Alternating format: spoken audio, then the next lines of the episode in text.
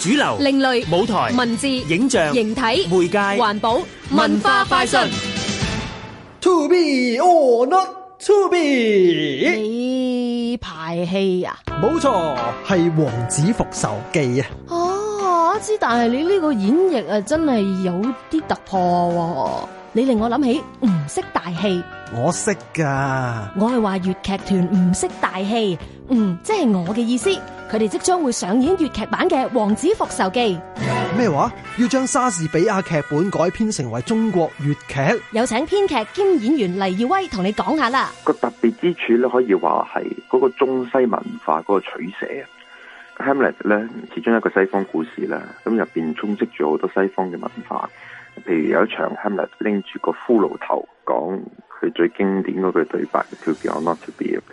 咁我哋中國人就唔可以 拎住個骷髏頭喺度講嘢嘅，就比較古怪。咁入邊就有個取捨喺度。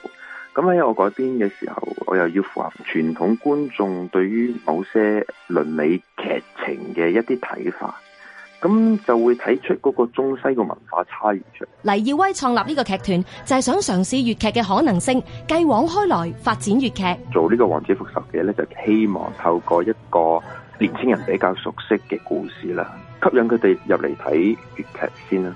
即係等於如果有一日去到外國，你見到有套《帝女花》做緊 musical 喎咁樣，可能你都有興趣走入去睇下。加上呢個戲成個風格咧，唔係一面倒咁傳統，係好多唱段啊。其實個節奏比較明快，咁佢哋可以入嚟睇下啊，當代粵劇做呢啲咁嘅題材會係點樣樣咧？四月五號至六號，高山劇場劇院。粵劇《王子復仇記》。香港電台文教組製作，文化快訊。